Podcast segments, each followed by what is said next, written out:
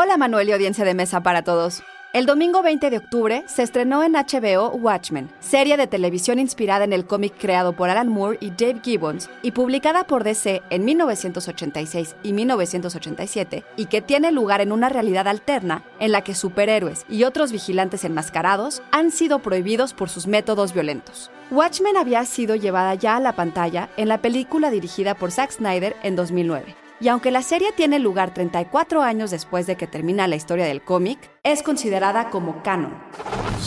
Institute. Masterpiece Your Life. En una obra de ficción, se le llama canon al material aceptado como parte oficial de la historia o del universo ficticio de esa historia, en contraste con términos como el de fanfiction, por ejemplo. La palabra viene del griego antiguo y significa vara de medición o estándar el término canon occidental, por ejemplo, se refiere al cuerpo de literatura, música, filosofía y obras de arte de alta cultura que han alcanzado el estatus de clásicos. En el cómic, Moore usaba la historia como medio para satirizar y deconstruir el concepto de superhéroe, pero también para reflejar las ansiedades contemporáneas. La serie tiene lugar en una versión alternativa de Estados Unidos en 2019, pero todo lo que sucedió en la novela es canon.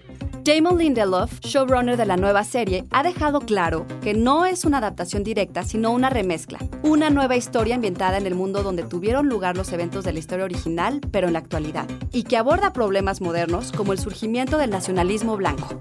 Watchmen promete ser una de las series más interesantes y controvertidas de 2019. Pero, ¿estará a la altura de las expectativas de sus fans? ¿Quién estará vigilando a estos nuevos vigilantes? Idea original y guion de Antonio Camarillo. Soy Ana Goyenechea y nos escuchamos en la próxima cápsula SAE.